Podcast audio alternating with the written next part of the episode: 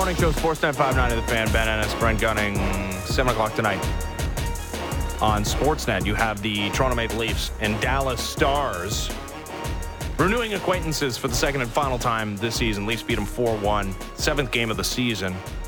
They did not face Jake Oettinger in that game. Mm. They Scott Wedgewood, beat him. Yep. They will likely not face Jake Oettinger in tonight's game, as he was outstanding in his first game of the second half against the Buffalo Sabres.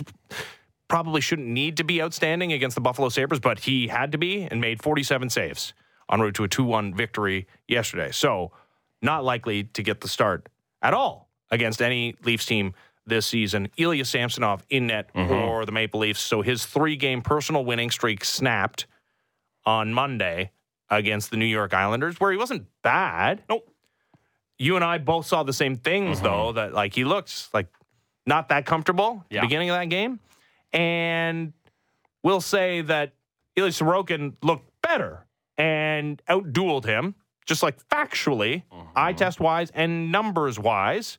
But considering, like, if we're grading on a scale here, we've seen Ilya Samsonov at his worst uh-huh. cost the Maple Leafs hockey games. He didn't do that on Monday. But yeah, we're still in the evaluation process of understanding what Ilya Samsonov you're going to get the rest of the season, and especially what you're going to get into April and hopefully May and June.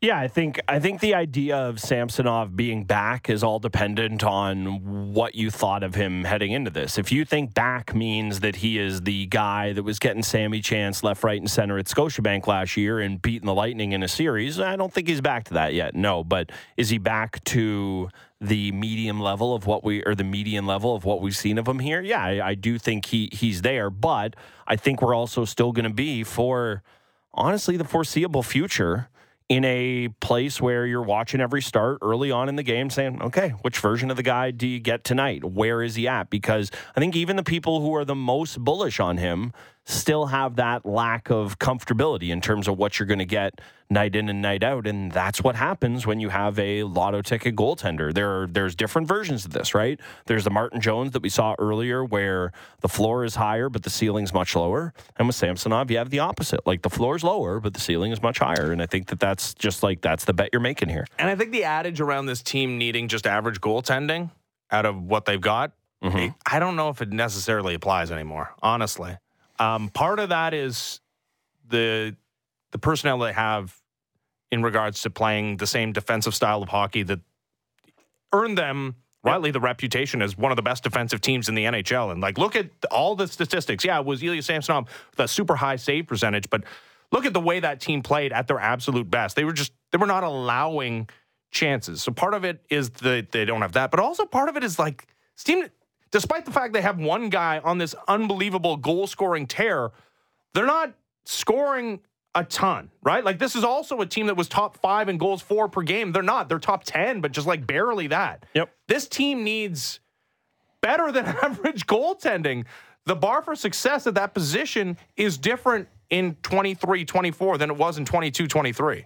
Yeah, they do need a better goaltender than I think they needed last year, but I mean, this is the nature of the sport that we talk about is they needed that in the regular season, but guess what? When the playoffs rolled around, they needed Samsonov to be better than average. They needed him to outduel Vasilevskiy, Yeah. and he did for the bulk of that series. So I think that, you know, I'm not going to say that you don't take anything away from this regular season, but I think it's just we've seen teams that have been defensively stout, and then all of a sudden playoffs roll around, and you need your goalie to be great. Like we have seen that before, and that's not me saying, "Oh, it's okay." Samsonov will need to be just okay. No, I don't think that's necessarily going to be the case, but I am I'm done with the idea of of actually having a handle on what this team is in any given year. Like we just see Jekyll and Hyde so often, and I think part of that, this is more a this year thing than this core as a whole, is that you just see that that's the case for a lot of teams in the league. The Kings, we were talking about them like they were going not cup contenders, like we should just give them the cup right now. And then they fired their coach. They mm-hmm. fell off a cliff in such a way. I just think this is what you see in a league with so few truly, truly elite teams is that you have stretches of play where you look like one team and you have stretches of play where you look like mm-hmm. another. According to Sheldon Keefe, it's too much that you look like the other. Uh, we played the At clip least half early- the time. earlier on in the show that at yesterday's media availability after practice talked about, hey, it's our job to get the best out of this team. We've only been able to do that about 50% of the time this season. I will say, if you're looking at the recent run of play, I wouldn't say Monday was a lack of effort, maybe a lack of attention to detail, especially when it comes to Timothy Liljegren on a power play and somebody getting behind him coming out of the box. But yeah, solid effort there. Certainly one of their best efforts of the season in their final game before the All Star break on Hockey Night in Canada in Winnipeg. Uh, let's see if they can get back in the win column tonight against a very good Dallas Stars team. Time now for our insider, who is brought to you by Don Valley North Lexus, where you can expect excellence online and in the showroom. Visit DonValleyNorthLexus.com. It is Craig Simpson of Hockey Night in Canada and Sportsnet. How's it going, Craig? Doing okay, thanks. How are you? Uh, doing very well. So, to that uh, point that Sheldon Keefe made yesterday about this team only playing to its potential about 50% of the time, you, you've seen plenty of Leaf games this season. One, does that track to you? Does that sound about right? And two, what does that say about this team that they've only played to their potential about half the time? Well, I, you know what, I'm not sure about the percentages. He'd have a better feel of it than that. But uh, you know, there's no question that they haven't been a. Um, it hasn't been a year where they've been at their best every single night. Um, you know, I, I think that you go through the, the little ups and downs throughout a season at times where you're you find way to lose games, and then you get little stretches where maybe you're not playing your best, and you find a way to win. Uh, I, I think it's probably happened more than um, Sheldon would definitely feel good about. Uh, you know, listening to his press conferences after. Uh, I think a common theme, or more common than he would like, has been, you know, we played okay. We played didn't play poorly, but we played just poorly enough to find a way to lose. So I don't think there's any question that they, they haven't been able to put it all together uh, throughout the year, and, and that's where it starts to get frustrating. I'm sure as you're if you're standing behind the bench, the guy who's responsible of getting them there. Yeah, I mean, you're you're certainly seeing the frustration bubble up again. We mentioned the comment he had the other day about you know 50 percent of the time you're you're getting what you need, and the other time you're looking for more. He also had the pretty pointed comment of pee wee stuff uh, when when talking about uh, letting the the defender the uh, MacLean come out of the box there and, and bite them against the Isles. What do you make the idea of Sheldon Keefe being more openly critical? I mean, this has been a talking point. There's been times he's walked this back in the market, but it does seem like he's taking a little more of a, an aggressive tact, at least publicly, with his team. Do you think that's a guy that, because of the extension, maybe he's a little more secure in where he's at, or maybe it's the opposite? He realizes that if it doesn't work out this time, the writing could be on the wall, so we might as well try it. What do you make of Keefe's publicly critical comments? I don't know. I, I think you you can't try to be somebody who you're not. So I, I guess you know certain coaches have uh, a personality or demeanor and a comfort level of, of speaking the way that they do, and and others uh, sometimes don't have that uh, in them, in, in in the sense of being critical or being open. Um, you know, you just look at the weekend of listening at times to Rick Tocchet. You know, Rick Tocchet's a different personality than Sheldon Keefe. Do you like one? Do you like the other?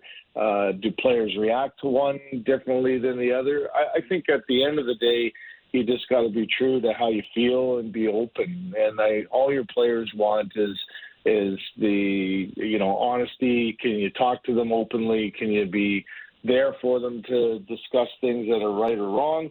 In this market, you're you're never going to win to just try to do everything to appease the fans. You, you've got to be who you need to be to make sure that you can motivate your players to get what you want. So I don't think any of the players are worried about uh, criticism at times. Uh, I, I think probably, you know, look what you do every morning. You've got to sit and talk about what's going around the team. So mm.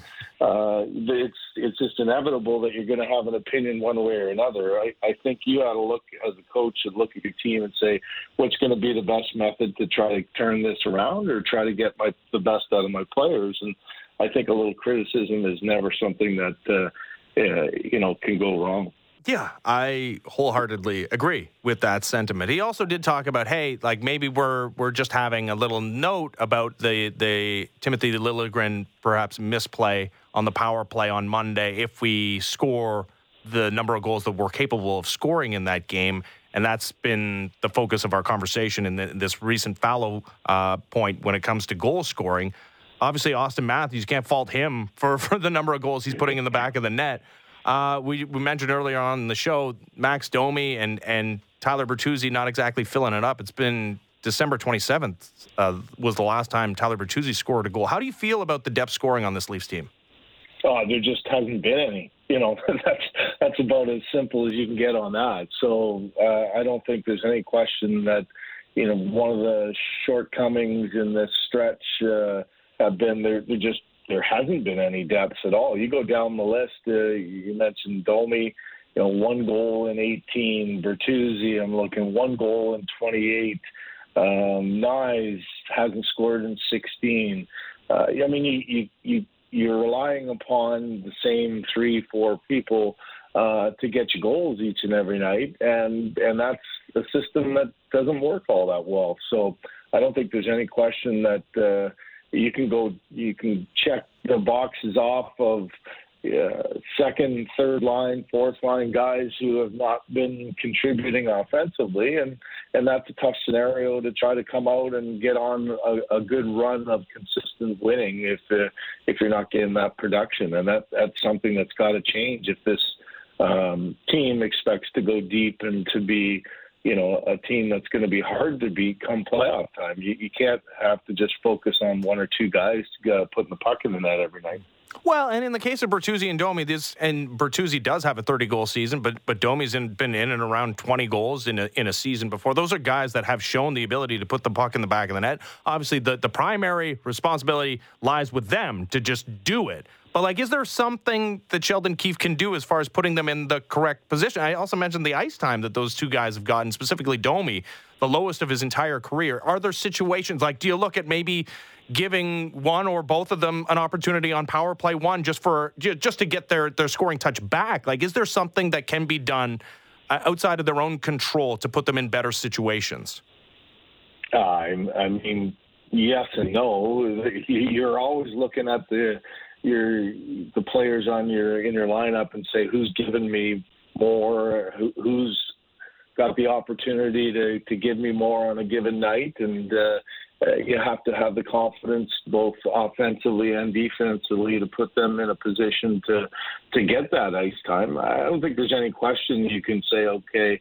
Um, maybe you're just forced to out of necessity, but it's something that you get in the course of a game and you look down and say, who's giving me the minutes that I need? And uh, I think at times as a coach, you can get stuck into that mode of, of going with the same look or the same guys time and time again. But, you know, the, the numbers don't necessarily lie. I, you look and say that they deserve to be playing – you know, an extra five, six, seven minutes uh, on a, on a nightly basis. There might be a few nights where you go, okay, that line looks like they're going, but uh, far often this group's been relying upon you know the, the same three or four guys uh, too much, and at some point, you know, I, I look at again a guy like Matthew Knies who's been able to play with top two lines pretty much this whole time. And at, at some point, you say, okay, well, you're trying hard, but you, you know, you go back and you say you're not getting the kind of production that you need out of these guys at the time. And uh, sooner or later, you know, something's got to change if you're not getting it. You know, what do you make of the idea then of kind of really breaking things up here? I mean, you know, if we're, uh, you know, we've changed the core four to the core five once Riley got signed, but if we're going to keep it to the forwards, you know, there's a world where you can, you know, let's say you keep Nylander and Tavares together, but you put Matthews, you know, for lack of a better term, by himself, and then you put Marner with a with a guy like Domi. If depth scoring is a problem for this team, and I think we all agree that it is right now, what do you make of the idea of doing that, of spreading out the wealth uh, among the lineup? I mean, I know you want want your best players playing with each other to, you know, maximize their strengths. But if you need to get depth scoring going, I mean, you know, you look at a guy like Marner, there's no reason he can't offensively drive a line. And same goes for Matthews or, or Nylander as well.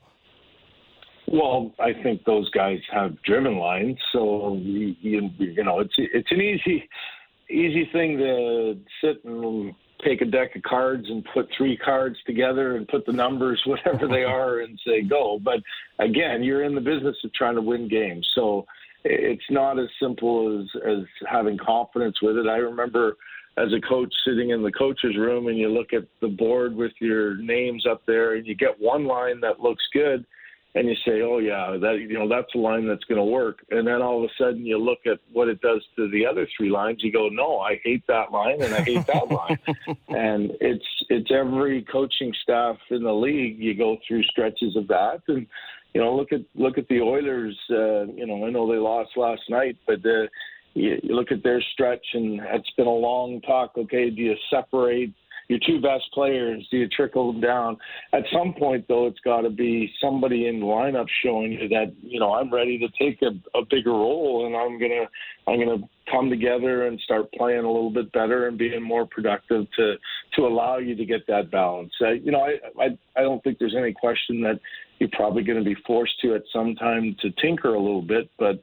Uh, it's the old adage. Your players have to be the ones that are are able to find a way and take ownership and, and try to turn things around. And we just listed a bunch of names that, quite frankly, giving them more ice time if they're not taking advantage of it is is going to be another exercise in frustration too. That, that players got to play and they got to find a way to to be more productive. And until you're going to get some of that production there, I think you're going to have some of those nights again where uh, you're close but you're not quite there as a team. Well, plus there's it's not the time for experimenting right now. They they only find themselves four points up on the uh, the the first team on the outside of the Eastern Conference playoff picture looking in. It was the team that uh, they just lost to in regulation on Monday, the Islanders. This is a position we're not used to seeing this Leafs team in, Craig, and maybe it will be different by the end of the season. But yeah, usually in February we're talking about oh, it's well, I can tell you specifically last season they were double digits behind the Bruins for top spot in the Atlantic and double digits up right. on the fourth place team in the Atlantic. They were locked into their playoff matchup against the Lightning already at this point in the season. Do you view that as a positive that there's games of, of real import for this team to play down the stretch? Yeah, I, I don't have any problem at all of, of being in a bit of a grind all, all year long. I, I think there's there's part of that that gets you comfortable being uncomfortable as a player. It gets you, you know, uh, in a situation where you know, this kind of pressure or these kind of tight games always show up come playoff time. And if you're not in that mindset of understanding how you got to find a way to win or stay in a game when maybe you're not playing your best. Uh, you know, you look at the example of Florida last year, team that was basically playing playoff style games for the last 40 plus games of the season. Um, you know, I think there is something to say collectively as a team that you don't panic, you don't overreact when you're maybe not playing your best. You're not in a okay, uh, we know where we're going to be, so we'll just wait and try to dig ourselves out of it uh, once playoffs start. I, I think there is something to be said to having a little bit of anxiety during the year, a little bit of pressure during the year uh, finding ways to win different ways throughout the year, and maybe you know battling through different times when you're not maybe playing your best, but still staying in games. And you know that's the kind of hockey you're going to need to play when you're playing in the playoffs, and uh, having a little taste of that and getting comfortable feeling you know that kind of pressure. I, I don't think it's necessarily a, a negative thing for them. Yeah, I don't. I don't uh, disagree with you there. Just last one uh, before I let you go. Just on the the East as a whole, you know, it's amazing how things can flip in a year. It felt like all the good teams were in the East last year, and everybody was loading up. And you know, I'm not pouring dirt on any of these Eastern Conference teams, but it's everybody in the West who who's loading up, and they seem to be the teams kind of you know to have found their footing this year.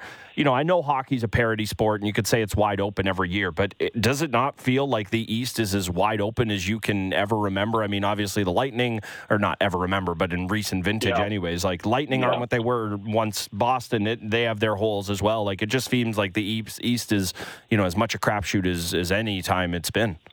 Yeah, no, no question. I think there it does go in little cycles like that, and and it is one that, you know, further to what we were just saying, that uh, I don't think there's you know anybody who can really handicap and say, okay, well, what's going to happen from here, right? Uh, you, you, at least the fact you're looking and saying you, there doesn't seem to be one team that you go, oh yeah, for sure. I mean, it's going to be between them and them come playoff time. I think this is what makes it interesting that you don't always have to, you know, formulate your best during the regular season doesn't always transfer into into being the best playoff team. And I guess Boston's the best example of that last year. You know, mm-hmm. uh, a, a year for the ages, but who cares? Who's going to remember that? you know, once you get to uh, to playoff time. So I do think it's wide open, and that's why I said you, you can't be in panic mode all the time, but you do have to find a way to change the way that you're playing, and I, I think that's the task over this last what 34 games is. Uh, you know, how can you come together with a formula that you're playing your best hockey when you need to, and that's you know at the end of, of April. Yeah. Uh, so 50% of the time, Sheldon Keefe says that they have reached their potential. Maybe maybe we'll get the, the good coin flip game tonight against the, the Dallas Stars on Sportsnet. Uh, Craig, thanks for this. All right. Thanks for having me on. Take care. Uh, you too. Craig Simpson, Hockey Night in Canada, Sportsnet. He was our insider brought to you by Don Valley North Lexus, where you can expect excellence online and in the showroom. Visit Don Valley North I feel like Matthew Knies is a mm. guy that's kind of going under the radar in our discussion about guys underperforming. And we're, hey, he has mitigating factors, by which I mean, like, he's just getting his feet wet. Mm-hmm. Just I, a baby. Yeah. Okay. He's, he's, played in the NHL before, and he's been given this incredible, yep. incredible opportunity. Boy, it's hard not to think wistfully back at your boy, Michael Bunting. Mm. And oh, 23 goals. Who couldn't score 23 goals given the opportunity that Michael Bunting got?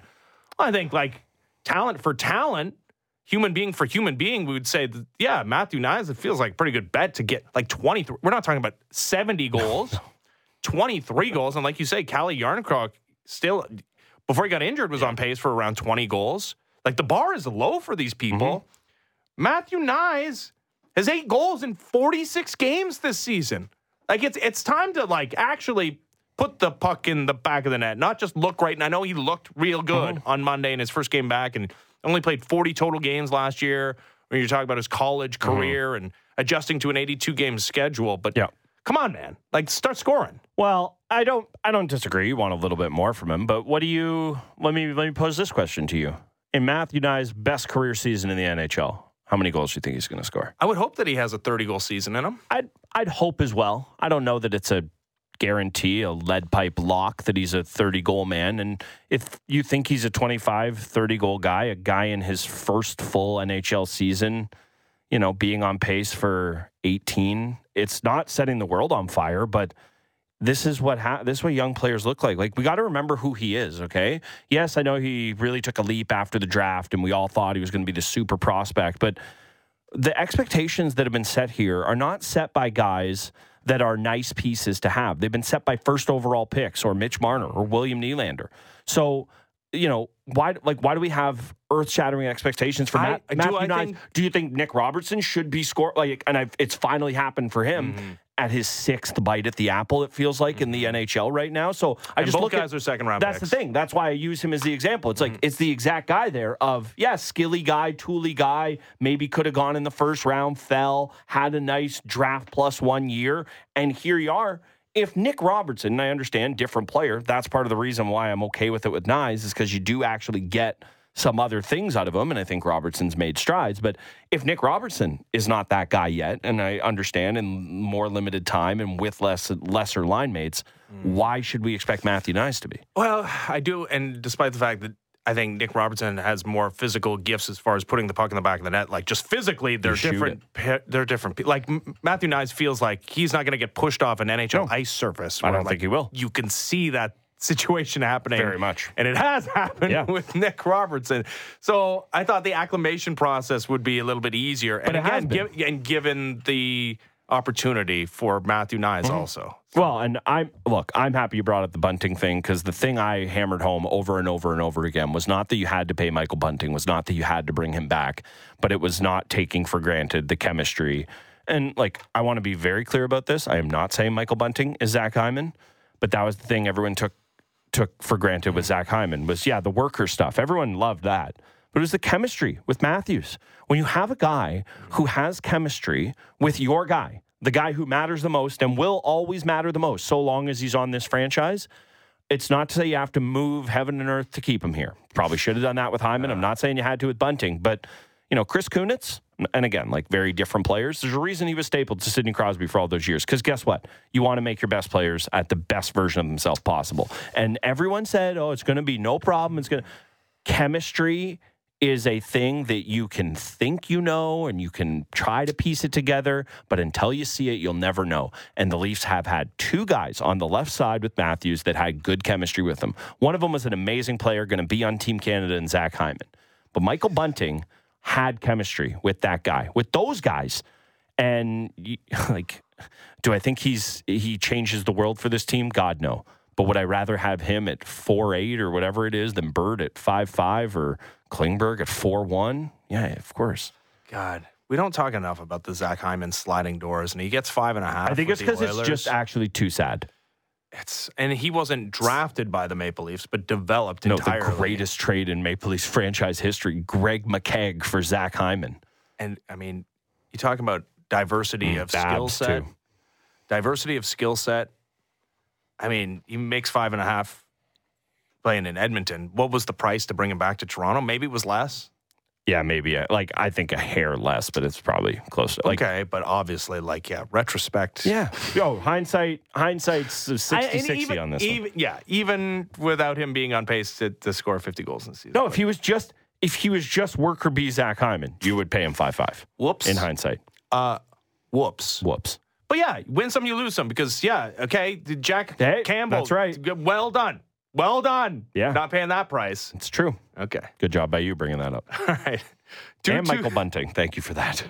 Due to the overwhelming demand, Creed has added another Toronto show as part of their Are You Ready tour. It will be playing with Finger 11 and Mammoth WVH at Scotiabank Arena on November 27th. We have tickets to give away. To enter, listen to the fan morning show for the code word, then text the code word to 590 590. Today's code word is don't stop dancing. Text don't stop dancing to 590 590 right now for your chance to win.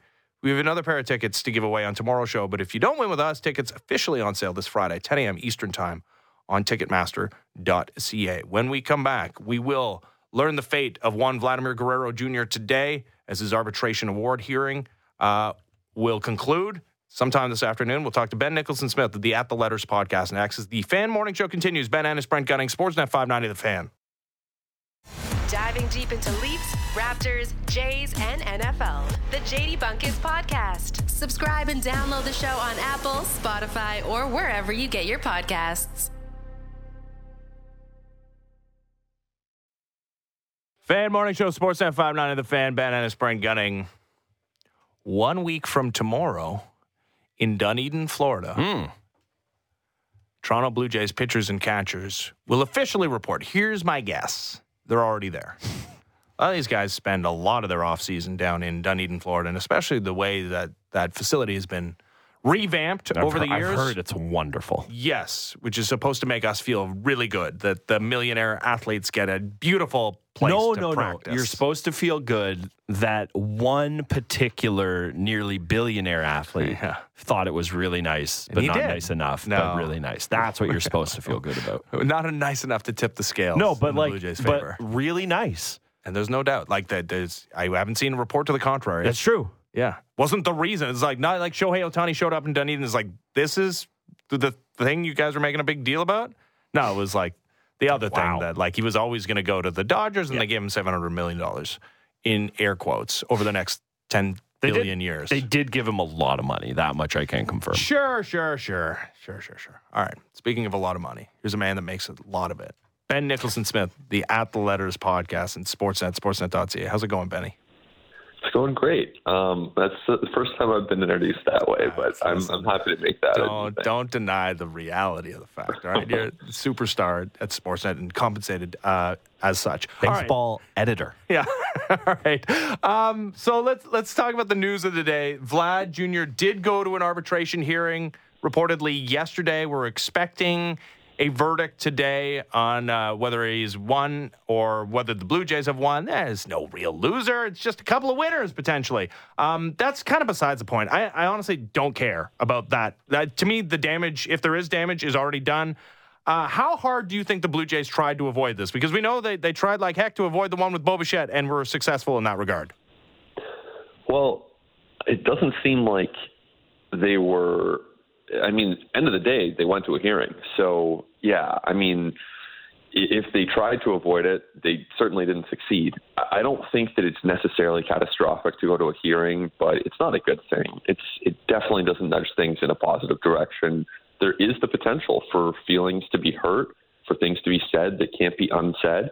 Um, anytime that you're going to arbitration with one of your best players, one of your most important players, and that's what happened yesterday. So it's definitely not a good thing. Um, you know, whether they try to avoid it you know, I, I don't know. I, I, I end of the day, it's on them to avoid it or not, and they didn't avoid it. So you know, here we are. I, I don't think it's a great situation, but but again, I don't think this is catastrophic. I don't think that this will totally undermine a relationship that has been nine years in the making. But um, you know, this is we'll see who won. But like you say, Ben, I mean, I, I think that either way, things have been said in that room by this point. Yeah, they, they certainly would be. Uh, maybe the, the, the theory I posited was maybe things weren't even said. They just pointed at a picture of him getting picked off at second base in the playoffs and said, "Look at that. Uh, what, what's that do uh, to to your numbers?" You know, in terms of in terms of Vladdy in the future here, I, I think what you say is mostly right. The idea that the proof will be in the pudding in terms of production, right? Like if Vladdy produces, and you know, I suppose that that that the relationship could have been damaged in some way. But I feel like if Vladdy produ- produces, that almost certainly, and you know, baseball's a weird sport, so maybe not, but that almost certainly means the Blue Jays are going to have a pretty good season. I I feel pretty confident in that. And if the team is winning and he's producing, I just don't see how anything said in the room could damage things, you know, to a point where it's irreconcilable differences. Like that's kind of the way I I look at this thing, Ben. Yeah, I, I agree, and I think that you know you can look to examples of players who have gone to arbitration hearings and and then it kind of recedes into the past. Whether that's you know Max Fried is you know probably going to test free agency with Atlanta, but he's still probably going to be a really productive pitcher this year in his walk year. Or Kyle Tucker with the Houston Astros went to arbitration last year. He's someone who you know I wouldn't be that surprised if he's one of the next Astros to be extended. He also might test free agency, but he'll probably be a really productive player in the meantime. And so yeah, this is there are still scenarios here where Vladdy goes out and has a huge 2024 season, and maybe they talk extension a year from now, or maybe mm. it ends up being that he does test free agency after the 2025 season. But I don't know that this one arbitration hearing is going to be the determining factor. I mean, the Jays have had a lot of chances to get to know Vladdy, and Vladdy has had a lot of chances to get to know the Jays. So this is a relationship that's that's been made up of a lot of different events. Yeah, and the difference between the two asks is 1.4. Uh, sorry, it's uh, it's more than that. It's uh, 1.85 million dollars between the team and the player ask. Um, so we talk about the negative potential side effects of going to an arbitration hearing.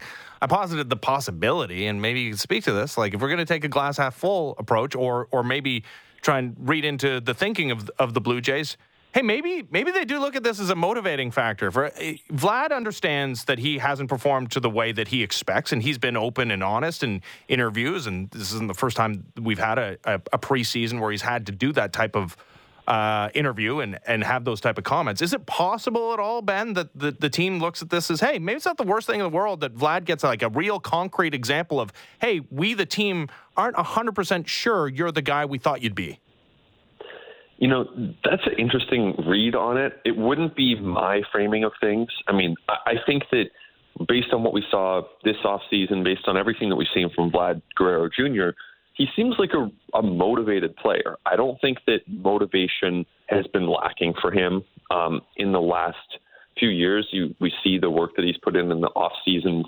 Um, you know, you think of some of the some of the shortcomings that he's had as a player, and it's been you know, maybe at times he's had some mental lapses. We can think to the postseason and getting picked off second base. That's inexcusable. You cannot have that happen with your season on the line. That was not acceptable in any way, shape, or form as a baseball player. Um, but I don't think it was for lack of uh, caring or trying.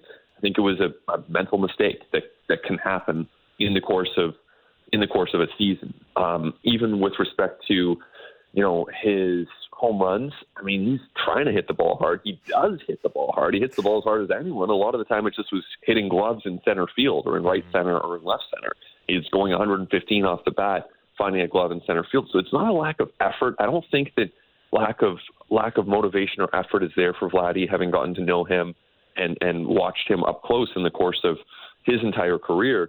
I, I think the motivation is there. I think it's more a question of he's got to have a better plate approach. He can't be chasing sliders off the plate.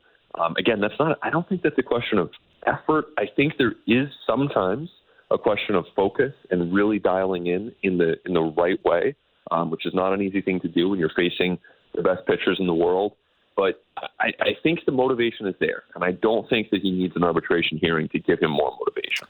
How much of an outlier are Vlad and Bo now as we see Bobby Witt Jr., the most recent young star in Major League Baseball, to sign an extension, an 11 year deal worth almost 300 million. It could it could go up to almost $400 million. It's the Kansas City freaking Royals. Okay. And Juan Soto, he was a guy that didn't sign. He was offered more than $400 million from the Washington Nationals.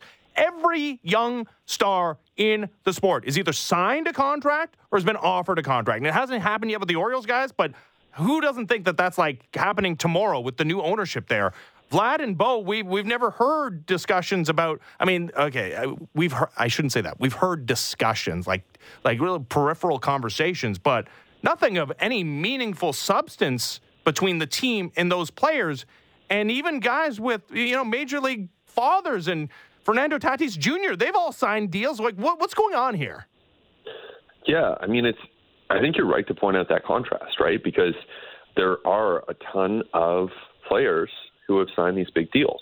Um, I think for the Blue Jays to do that, the window was a few years ago, and it was probably in Vlad Jr.'s case, it was probably after his breakout 2021 season. And if the Jays had come to him at that point with a contract that started with a three, maybe they would have got something done.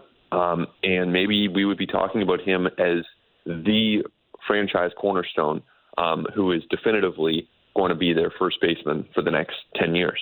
Um, it just didn't happen that way. Um, in the case of Bo Bichette, same thing. I mean, I think that the time probably would have been a couple years ago to get that done.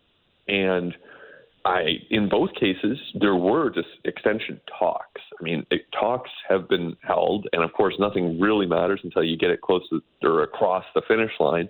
And clearly, that hasn't happened and may not happen at this point.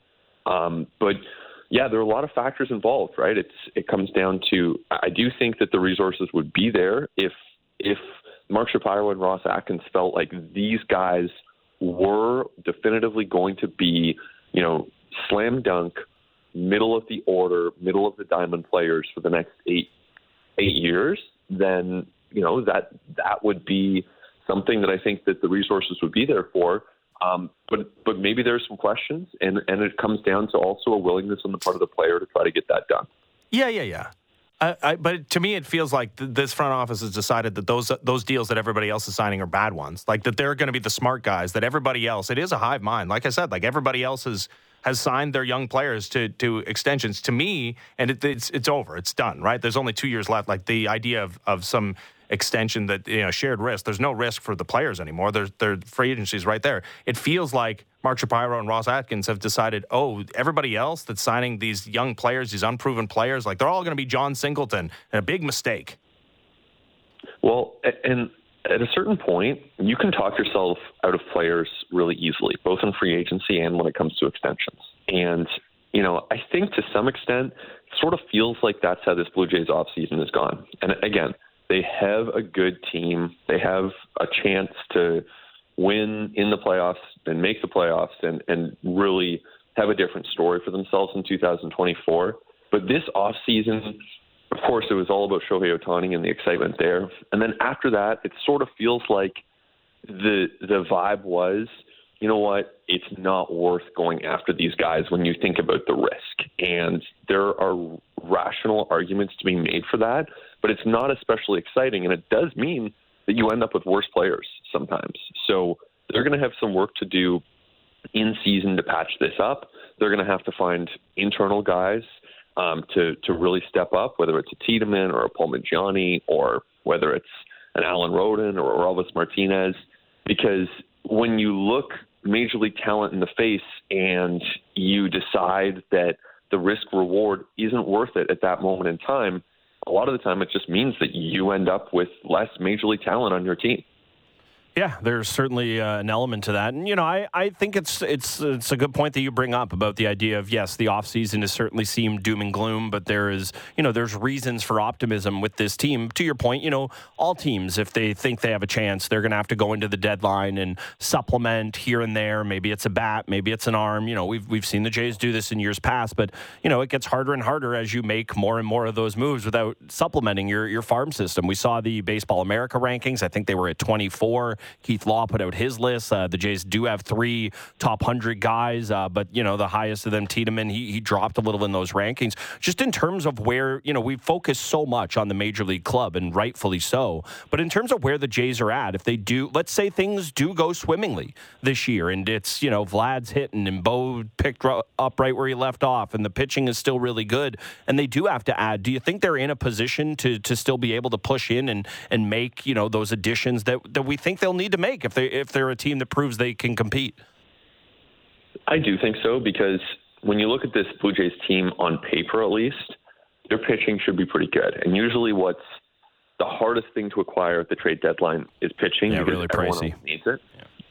yeah. So, uh, you know, if you have Kevin Gausman, Chris Bassitt, and Jose Berrios at the top of your rotation, then you probably don't need to be out there trying to be the high bidder on whoever the ace starting pitcher is. And, and same for the bullpen, which looks to be pretty good.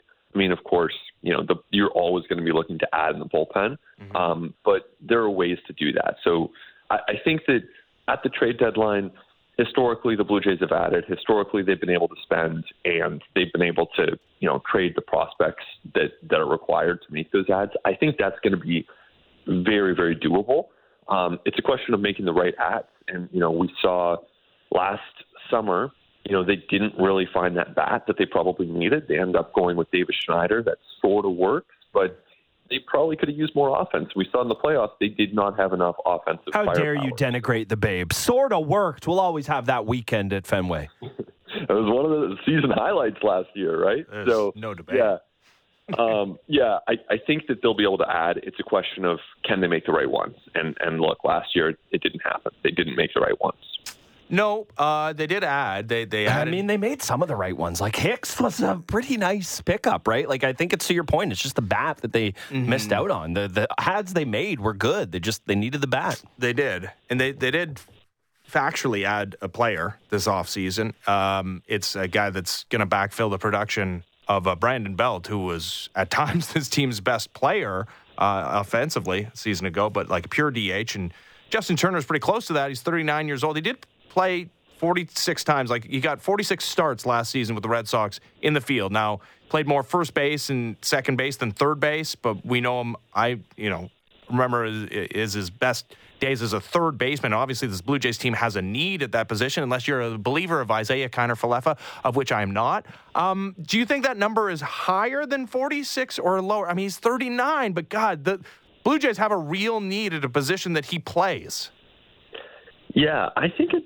I think you just go week by week. And so, if I had to guess right now, I'd take the under on 46. But I think to start the season, if Justin Turner's healthy, yeah, roll him out there. You know, get get some third base reps out of him while you can, because you don't know what's going to happen later in the season, um, and that allows you to have a better offensive lineup out there. Um, especially, you know, if you are facing a left-handed pitcher, maybe that means IKF's in left. Maybe that means you DH one of the catchers. You get more right-handed bats in there. You don't have Dalton Varsho against the lefty, for example, um, depending on all sorts of factors. But I would I would definitely be inclined to try Justin Turner at third base even a little first. Vladdy needs a day off his feet. Mm-hmm. You can do that and and give Turner reps in the field.